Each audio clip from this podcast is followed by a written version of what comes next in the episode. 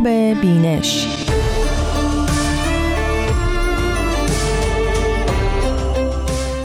شنوندگان عزیز رادیو پیام دوست با درود. رامان شکیب هستم و این بخشی دیگر از فصل دوم برنامه آفتاب بینشه.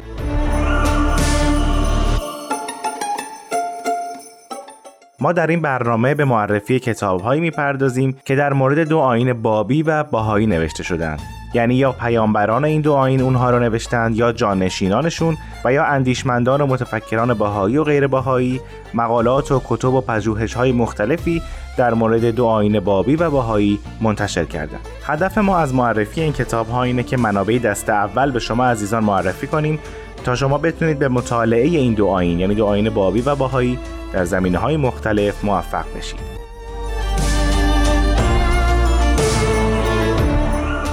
کتابی رو که امروز در نظر گرفتیم در مورد یکی از شخصیت های بسیار مهم فرهنگ ایرانی و همینطور آینه بابی و باهایی است. در مورد طاهر قرتالعین نام کتاب این هست زنی آرایش روزگار در حالات شعری طاهره قرتالعین نویسنده کتاب رضا فرخفال هست و ناشر این کتاب بنیاد تسلیمی در کالیفرنیا.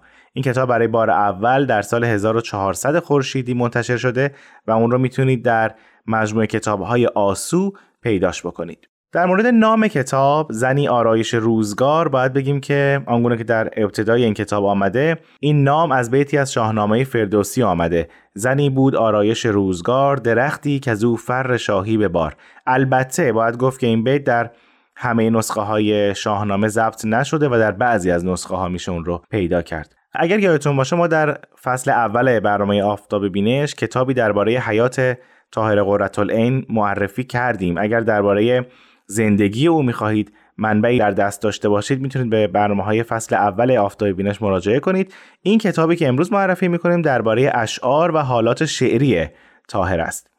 رضا فرخفال نویسنده این کتاب در مقدمه این کتاب ذکر می‌کنه که در مورد طاهره بسیار نوشتند و نکته که برای او جالب بوده اینه که آن وجه شاعر بودن طاهره یا آن چهره شاعرگونش در پس چهره های دیگرش پنهان شده.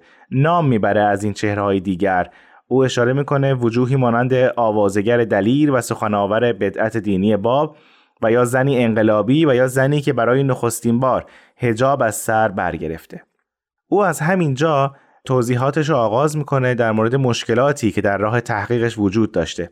او نکته دیگری رو اینجا مطرح می‌کنه. و اون اینکه دو رویکرد در تاریخ نویسی زندگی تاهره و همطور منابع تاریخی مربوط به او زندگی تاهره رو در حاله از ابهام فرو برده. حتی این دو رویکرد گاهی در تضاد هستند. رضا فرخفال اشاره می‌کنه که برای نمونه در کتب تاریخی بابی و باهایی تاهره همانند قدیسی تصویر میشه که در راه عقیدش جان داده و در مقابل ردی نویسان دو آین بابی و باهایی واقعیت زندگی تاهره و حتی اصالت و ارزش های شعری او رو نفی می‌کنن و اونها رو زیر سوال می‌برن. این دو روی کرد در تحقیقات درباره زندگی تاهره و همینطور آن وجه شاعرانه تاهره باعث شده که رضا فرخفال در تحقیق خودش با مشکلات زیادی روبرو بشه. اما رضا فرخفال اشاره می‌کنه که روی کرده دیگری هم درباره تاهره وجود داره که این شخصیت رو ورای هر دو روی کرده پیشین نگاه می‌کنه و او رو مانند زنی شگفت، زیبا، نادره روزگار و خاتون عجم تصویر می‌کنه و بر اثر همین روی کرد در سالهای اخیر در پژوهش های به قول رضا فرخفال زنانه تاهره را پیشگام در جنبش رهایی زنان در ایران در نیمه دوم سده 19 هم دونستند. به نوعی میشه گفت در این پژوهش های سالهای اخیر تاهره رو به نوعی جدا از عقیدش بررسی می‌کنن و در این حال او رو آغازگر یک حرکت و جنبش اجتماعی می‌دونن. در مورد فصول مختلف این کتاب اگر بخوایم مختصرا صحبت کنیم باید بگیم که رضا فرخفال تلاش کرده که در این کتاب درباره چهره شاعری تاهر مطالعه کنه. بنابراین اولین پرسشی که در اینجا مطرح میشه اینه که چجوری میشه از خلال زندگی کوتاه طاهر قرتالعین و همینطور با مطالعه متن شعرهای پراکنده‌ای که در دست داریم چجوری میشه از بین این منابع به درک چهره شاعری او دست یافت؟ برای همین در فصل نخست رضا فراخفال به مسئله اصالت شعرهای طاهره می‌پردازه.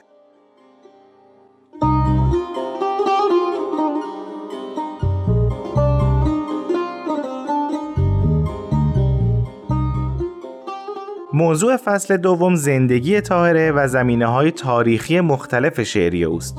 یعنی از بین روایت های بیشمار زندگی تاهره نویسنده روایاتی رو جمع کرده و یا اینجا ذکر می‌کنه که به موضوع به موضوع شاعری مربوطن. و البته گاهی روایات نامربوط که چهره تاهره رو مخدوش کردن هم توی این بخش اومده.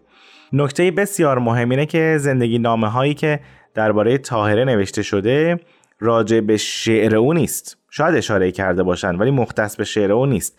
و نویسنده این کتاب در این کتاب سعی کرده از میان زندگی نامه هایی که درباره تاهره نوشته شده بالواقع آن وجوهی که به شعر و شاعری تاهره مربوط بوده رو پیدا کنه و درباره اونا تحقیق کنه که البته این کار به نظر می‌رسه کاری بدی و نو درباره زندگی طاهره قرتالعین باشه. در فصل سوم پرسشی مهم مطرح شده. اینکه آیا به طور کلی میشه شعر تاهره رو سرآغازی از شعر زنانه در ایران البته با مفهومی متفاوت از شعر زنانه پیش از او در تاریخ ادبیات ایران دانست رضا فراقفال این سوال رو مطرح می‌کنه که آیا اصولا می‌توان اشعار پراکنده زنان شاعر ایرانی را در چهارچوب مفهومی نگارش زنانه دانست؟ سوال مهمه که باز هم موضوعی جذابه در بستر ادبیات. نویسنده در همین بخش در همین فصل به شعر زنان در ادبیات فارسی نگاهی انداخته و بعد استدلال کرده که شعر تاهره از دوران قدیم یعنی دوران رابعه بلخی که البته با رابعه ادبی اون رو نباید اشتباه گرفت رابعه بلخی در حدود صده چهارم هجری یا قرن دهم میلادی زندگی می‌کرده. از اون دوران از دوران رابعه بلخی تا عصر مدرنیسم و شعر فروخ فرخزاد چرخشی آنگونه که رضا فراخفال میگه در سوژگی زنانه و بیانی از آن را در شعر پیشا مدرن فارسی باز می نماید. به نوعی زبان و محتوای شعر تاهره از نظر نویسنده یکی از نقاط عطف تاریخ ادبیات پیشا مدرن فارسی است. در انتهای این کتاب هم علاوه بر معرفی برخی منابع تصاویری از دستخط تاهره نمایی از خانه پدریش در قزوین و همینطور نمایی از محبسش در دو سال پایانی زندگیش در تهران هم آمده.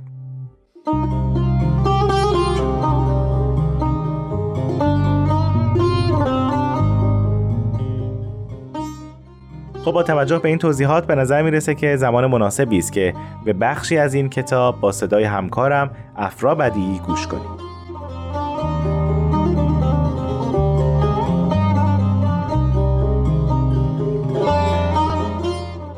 ترزی دیگر. هان طرز دگر سازم این عید سعید آمد. انوار خداوندی از پرده پدید آمد. شعر زنانه با تاهره آغاز نشده بود و بی پیشینه نبود. فرادهش شعر زنانه در تاریخ ادبیات ایران صده ها پیش از تاهره با سخنان رابعه بلخی و از همان زمان رودکی آغاز شده بود. الا ای باد شبگیری گذر کن زمن آنطور که یغما را خبر کن بگو که از تشنگی خوابم ببردی ببردی آبم و خونم بخوردی. از رابعه نیز اکنون اشعار اندکی در دست داریم و شگفت اینکه هر دو شاعر سرنوشت یکسانی داشتند. کشته شدن در جوانی و در لحظه شکفتگی تن و ذهن. یکی به جرم عشقی ممنوع و دیگری به جرم داشتن باوری ممنوع. این زنانگی سرکش را همه کشش و تنش دنیای این دو شاعر زن را در تقابلی از تن و کمند در شعر رابعه می توان یافت که در شعر تاهره نیز باستاب یافته و بعدها در شعر مدرنیست فروغ فرخزاد نیز در زمانه دیگر و به زبانی دیگر این باستاب ادامه می‌یابد. مرگ فروغ نیز در اوج جوانی و شکفتگی زبان شعر او اتفاق افتاد. تاهره زمانی سخن به شعر گفت که تن زبان شعری فارسی فرسوده بود. استعاره های مرده، مجازات و تشبیهات دست سوده و مزامین تکراری خون و حیات را از این تن گرفته و تکلف قلم منشیان درباری و شیخان مدرسه آن را نحیف و زار ساخته بود.